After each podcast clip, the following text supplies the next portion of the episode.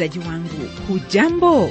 Karibu tena kwenye kipindi cha neno na ni mimi pamela umodo ambaye ninakukaribisha kwa moyo mkunjufu. Karibu tubarikiwe pamoja. Hebu tupokee baraka za kwanza kupitia wimbo ufuatao.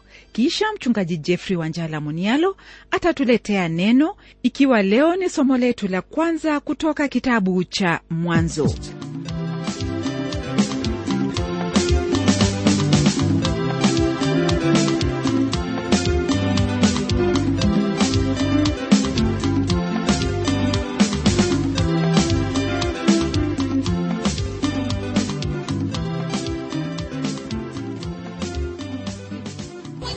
ya leo rafiki msikilizaji yenye mibaraka kutoka kwake mungu kwa kuwa ametupa ili tuendelee kumjua kwa njia hii ya kujifunza neno lake kutoka kwenye biblia. Tumaini langu ni kwamba yote ambayo tulitangulia kujifunza hasa kuhusu hatua za kulisoma neno la mungu ni mambo ambayo umeatilia mkazo maishani mwako. Napenda kutajia mambo hayo saba ambayo ni ya msingi kwako kuelewa biblia ambalo ni neno lake mungu. Kwanza tangulia kwa maombi mbele ya kuchukua biblia ili uisome. Unapofanya hivyo roho wa mungu atayafungua macho yako nawe utayaona maajabu katika neno lake na pia kukuwa katika ufahamu wake. Pili ni kulisoma neno la mungu yaani biblia.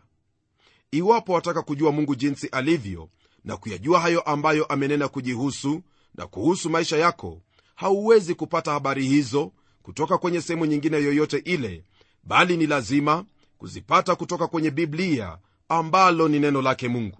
Hii ni kama vile kusema kwamba ukitaka habari za kawaida waweza kuzipata kwa usawa kutoka kwenye jarida zilizopo. Unapofanya mambo kama haya hiyo si mwisho maana wahitajika kusoma kwa bidii au kujifunza kutoka kwenye neno hilo. Na kwa kuwa waanza kwa maombi lile ambalo litafanyika ni kwamba roho mtakatifu ambaye ni mwalimu na msaidizi atakufunza na kukuweka katika kweli yake kristo. Kwa kuwa lolote ambalo atalisikia kutoka kwa kristo hilo ndilo atakupa. Ndugu msikilizaji haya ambayo nayanena ni yale ambayo tuyapata kwenye kitabu cha yohana mtakatifu sura ya 14 aya ya 16 na 17 ambapo neno la mungu lasema hivi. Nami nitamwomba baba naye atawapa msaidizi mwingine ili akaye nanyi hata milele. Ndiye roho wa kweli ambaye ulimwengu hauwezi kumpokea kwa kuwa haumuoni wala haumtambui bali ninyi mnamtambua maana anakaa kwenu naye atakuwa ndani yenu. Pamoja na haya maandiko ni yale ambayo tuyapata kwenye sura ya 16 ya hiki kitabu cha injili ya yohana tukisoma kwenye aya ya 13 hadi aya ya 15 ambapo neno la mungu lasema hivi lakini yeye atakapokuja huyo roho wa kweli atawaongoza awatie kwenye kweli yote kwa maana hatanena kwa shauri lake mwenyewe lakini yote atakayoyasikia atayanena na mambo yajayo atawapasha habari yake. Yeye atanitukuza mimi kwa kuwa atatwaa katika yaliyo yangu na kuwapasha habari. Na yote aliyo nayo baba ni yangu kwa hiyo nalisema kwamba atatwaa katika yaliyo yangu na kuwapasheni habari. Kwa haya ndugu msikilizaji naona hapa kwamba njia nzuri ya wewe kuyafahamu mambo ya mungu na yale yanayokuhusu ni kwa kuwa na ushirika mzuri na roho wa mungu maana huyo ndiye kristo alituachia. Nimesema kwamba soma kwa bidii au kwa nia ya kujifunza neno lake mungu. Baada ya kufanya jambo hilo ambalo ni la tatu kuna hatua hii ya nne nayo ni lazima iwapo utafaidi kutoka kwenye neno hili la mungu.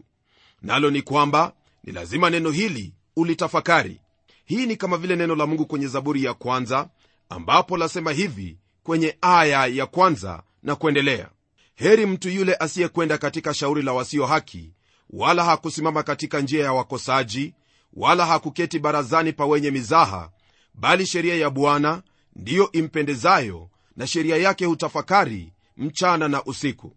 Kwa hivyo rafiki yangu mara moja waona uheri aliyo nao huyo mtu ambaye hulitafakari neno la bwana nitakuuliza usome zaburi hiyo yote ili umakinike kuhusu hali yako utakapoamua kulitafakari neno la bwana.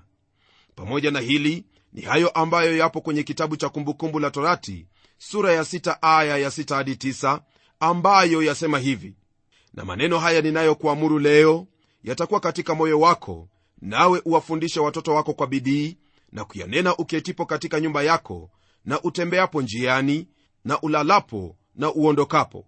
Yafunge yawe dalili juu ya mkono wako nayo na yatakuwa kama utepe katikati ya macho yako tena yaandike juu ya mimo ya nyumba yako na juu ya malango yako.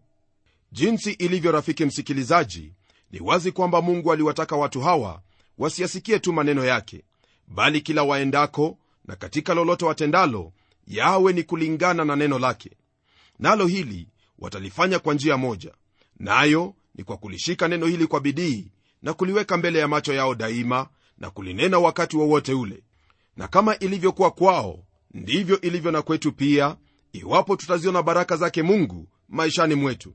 Kumbuka kwamba yoshua baada ya musa mtumishi wa bwana kufa mungu alimwambia hivi kwenye aya ya 8 na 9 kitabu hiki cha torati kisiondoke kinywani mwako bali yatafakari maneno yake mchana na usiku upate kuangalia kutenda sawasawa na maneno yote yaliyoandikwa humo. Maana ndipo utakapoifanikisha njia yako kisha ndipo utakapositawi sana. Je si mimi niliyekuamuru?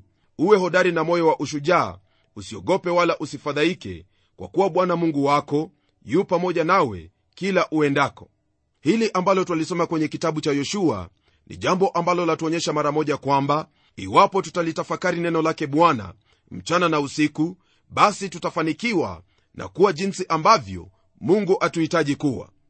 Ndugu yangu naamini kwamba ufanisi ni jambo ambalo walihitaji maishani mwako lakini hautaufikia ufanisi ule kwa kupita njia ya mkato yani kwa kukiri tu bali ni lazima kutenda hili ambalo mungu alimwagiza yoshua. Ukweli wa mambo ni kwamba yoshua alibarikiwa. Nawe ukifanya hivyo wewe pia utabarikiwa. Kisha jambo la tano ni kusoma hayo ambayo wapendwa wengine wamefunuliwa kuhusu neno hili la mungu yaani biblia. Kwa hili nina maana ya kusoma vitabu ambavyo vyahusu mafunzo ya biblia. Ila ni lazima wewe kwanza uwe umesoma kibinafsi nawe watafuta kujua lile ambalo mungu amemfunulia ndugu yako kuhusu sehemu ulioisoma nalo jambo la sita ambalo pia ni la lazima ni kulitii neno lake bwana kama vile ambavyo limeandikwa kwenye biblia sina maneno ya kusisitiza hili nilisemalo kwa kuwa mungu mwenyewe ataka tulitii neno lake kama vile kristo pia atuagiza kwamba iwapo twampenda tutazishika amri zake. Kwa hivyo hilo ni jambo la msingi sana kwa kuwa utii wako kwa neno hili la mungu ndiyo ishara kwamba umefahamu hilo ambalo waliamini. Halafu hatua ya saba ambayo ni ya mwisho pia ni hiyo ya kushiriki na wenzio hayo ambayo umejifunza kutoka kwenye neno lake bwana yaani biblia.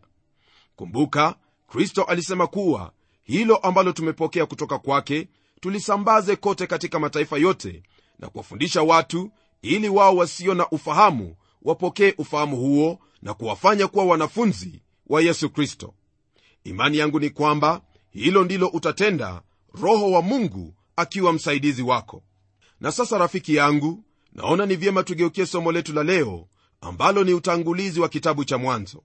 Kitabu hiki cha mwanzo chafungua agano la kale na kile kitabu cha injili ya mathayo ambacho naamini kwamba ni msingi wetu kuelewa maandiko matakatifu kikamilifu ndicho chafungua agano jipya. Vitabu hivi viwili ni vyenye umuhimu sana kwetu katika kuelewa hayo ambayo mungu anena pamoja nasi. Kabla hatujaingia kiundani katika kitabu hiki cha mwanzo nitakuuliza ujaribu kama iwezekanavyo kwa upande wako usome kitabu hiki mfululizo ili tutakapoingia kwenye kitabu chenyewe utakuwa kwenye hatua moja nami. Utakapofanya hivyo utakuwa mwenye kubarikiwa zaidi maana lile ambalo nitakuwa nikifunza au kuelezea tayari utakuwa umetangulia kusoma. Kwa kifupi napenda nikupe muktasari wa kitabu hiki na yale ambayo tutajifunza. Kwanza nahitaji uelewe kwamba kitabu hiki cha mwanzo ni mwanzo wa maandiko yote katika kitabu hiki kuna mengi ambayo yashughulikiwa kwa mara ya kwanza. Kuna habari kuhusu uumbaji mwanadamu mwanamke dhambi sabato ndoa jamii kazi maendeleo ya binadamu utamaduni na desturi mauaji dhabihu watu katika hali zao kama vile tuona leo yani rangi zao kabila ukombozi miji na mengineyo mengi. Pamoja na mambo kama haya utapata kuna habari ya vizazi ambayo ni historia kuhusu familia hizo za kwanza. Nayo hayo ni muhimu kwetu kwa kuwa sisi ni sehemu moja ya hiyo jamii ambayo twapata habari zake kutoka kwenye kitabu hiki cha mwanzo. Pia kuna watu kadha wa kadha ambao twapata habari zao hapa. Kuna ibrahimu isaka yakobo yusufu farao nduguze yusufu na wengineo. Ibrahimu na uzao wake wote waendelea kubarikiwa na mungu hii ikiwa kwamba yeyote ambaye alihusika nao pia alibarikiwa. Lutu alibarikiwa kama vile ilivyokuwa abimeleki farao na wengine zaidi. Kwenye kitabu hiki ndipo maneno fulani fulani yaonekana kwa mara ya kwanza. Hii ni kama vile neno hilo agano. Naye bwana mungu ajidhihirisha kwao kina baba wa taifa la israeli kwa njia tofauti hasa kwa ibrahimu. Madhabahu ni jambo ambalo laonekana sana katika kitabu hiki. Wivu katika nyumba au jamii yatajwa kwenye kitabu hiki kwa mara ya kwanza. Nayo nchi ya misri yajitokeza moja kwa moja tena kwa uwazi sana kuliko sehemu nyingine katika maandiko haya. Hukumu juu ya dhambi yatajwa kwenye kitabu hiki kama vile ilivyo kwamba kuna ushahidi wa neema ya mungu kutangazwa. Basi ndugu msikilizaji tunapokaribia na pia tutakapokuwa tukiendelea katika mafundisho yetu kwenye neno hili la mungu ni vyema uwe na picha ya jumla kuhusu hilo ambalo lipo. Soma kwa njia ya kufahamu hayo yaliyomo kwenye maandiko kisha baada ya hapo hakikisha kwamba umerudia na kuanza kuchambua hayo ambayo umeyasoma. Hili nakuambia kwa kuwa twaishi katika nyakati ambapo kuna vitabu vingi mno. Kila mara wapata kwamba vitabu kwa mamilioni vyachapishwa vya kila namna na hali vyote vikisomwa kwa bidii. Lakini je ni muda upi ambao watumia katika kusoma neno la mungu? Mara nyingi sisi hudhani kwamba twapata maendeleo ya kiroho kwa sababu ya kusoma vitabu vingi kweli hasa vitabu ambavyo yaliyomo yakubaliana na mawazo yetu na jinsi ya kufikiria au huwa ni habari za kukubaliana na mengi ambayo twafahamikiana nayo. Lakini machache ambayo twayapokea kwenye vitabu hivyo havidumu. Ndiposa ni jambo la busara kufahamu kwamba lolote ambalo walipokea pasipo ya kupigania mara nyingi utapata kwamba halina faida hata kidogo kwako. Ikiwa kwamba ndugu msikilizaji hazina kuu ambazo zipo katika asili ni lazima kuzitafuta kwa hekima maarifa na ujuzi. Habari gani hizo za neema? Dhahabu ni lazima kuchimba migodi nayo na mafuta ni lazima kufanya vivyo hivyo. Je itakuwaje hayo ambayo yapo kwenye neno la mungu? Kwa kweli ni lazima kufanya bidii kulisoma neno hili na kuchunguza maandiko katika undani wake ili kweli na hazina zilizomo tuzipokee na kuzifanya kuwa zetu katika maisha haya kwa utukufu wa yesu kristo ambaye ni bwana wetu. Iwapo twahitaji mungu kunena nasi kama vile hajafanya katika maisha yetu ni lazima kulifanya neno hili lake kuwa kwetu katika hilo ambalo lajinena kuwa lenyewe kuwa. Biblia ni kitabu ambacho kitakunenea kuliko vitabu vinginevyo vyovyote ambavyo waweza kuvisoma. Katika kitabu hiki cha mwanzo twaweza kukigawanya mara mbili kutoka sura ya kwanza hadi 11 hiyo ni sehemu ya kwanza. Kisha kutoka kwenye sura ya 12 hadi mwisho wake yani sura hiyo ya 50 ni sehemu nyingine tena kamilifu. Sehemu hizi mbili ni tofauti kwa njia kadha wa kadha. Sehemu ya kwanza yahusu habari za uumbaji hadi ibrahimu. Nayo sehemu ya pili yawahusu watu. Twampata ibrahimu mtu wa imani kisha kuna isaka mwana aliyependwa halafu kuna yakobo mwana aliyechaguliwa na kunidhamishwa na baadaye twakutana na yusufu katika mateso yake na utukufu wake. Ijapokuwa twaweza kutumia hiyo kuwa ni sehemu kuu katika kitabu hiki cha mwanzo napenda ufahamu kuwa kuna habari kuhusu nyakati.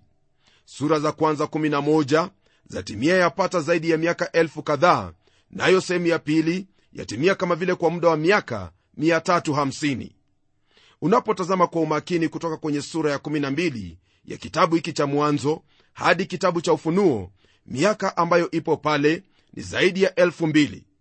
Kwa hivyo unaposoma kutoka kwenye sura ya kwanza hadi 11 tayari umemaliza nusu ya biblia kwa habari za muda.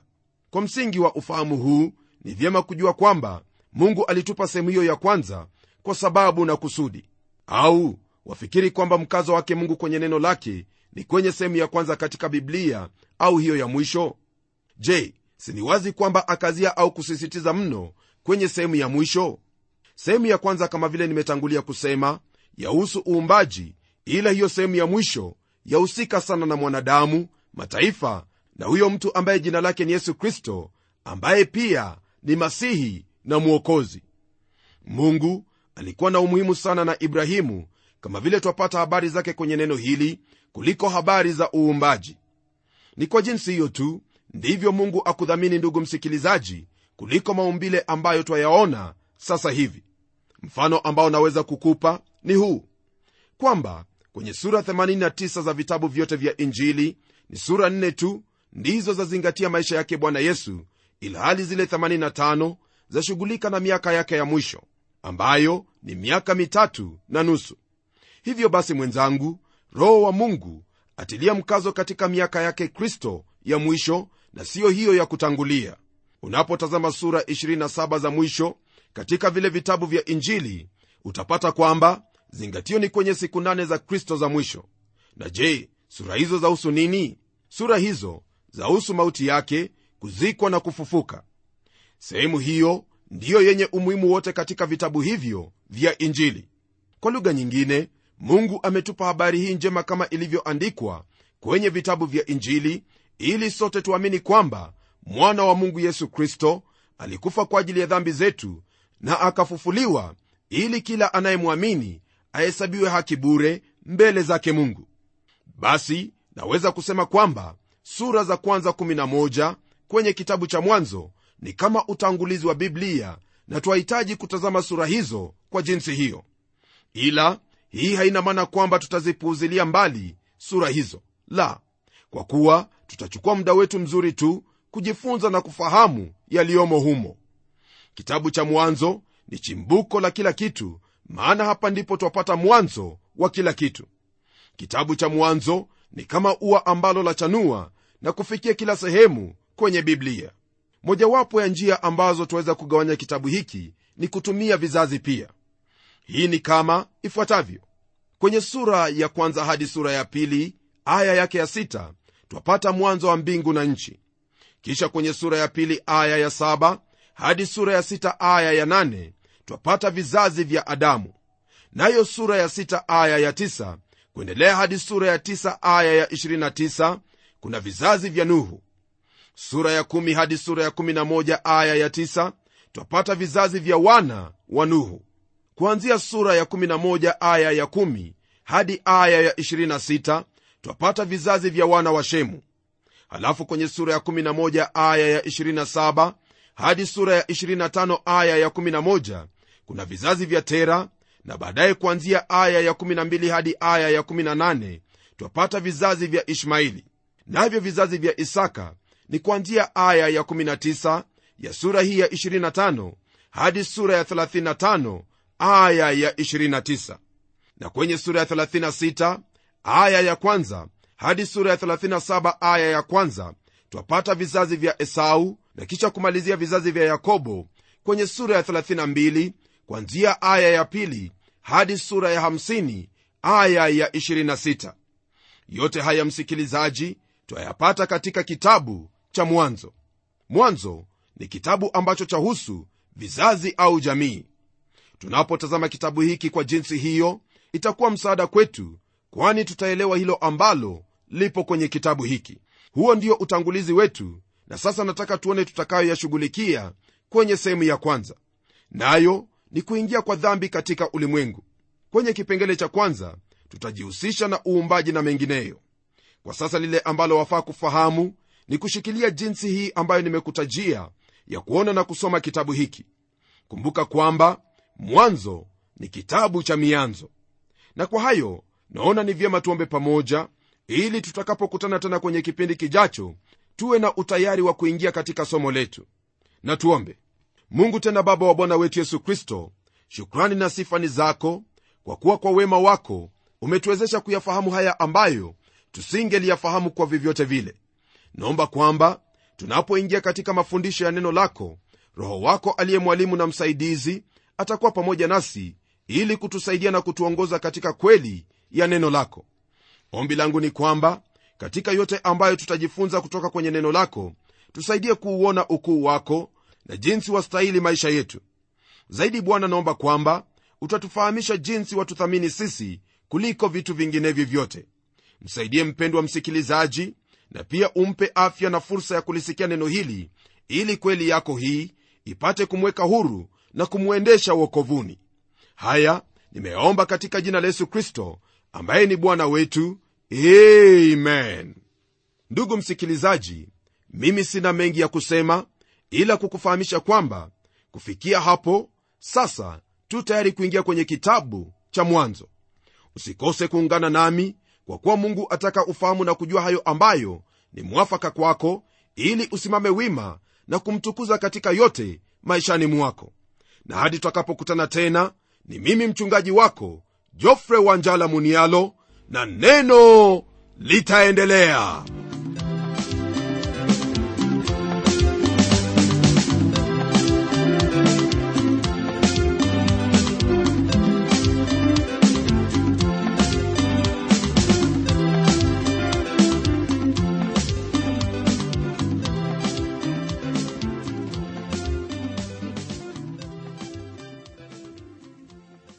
kufikia hapo msikilizaji wangu najua kwamba baraka umezipokea. Na iwapo una swali au pendekezo uitume kwa anwani ifuatayo. Transworld radio sanduku la posta ni 21514 nairobi kisha uandike code namba ambayo ni 00505 kenya. Nitarudia tena.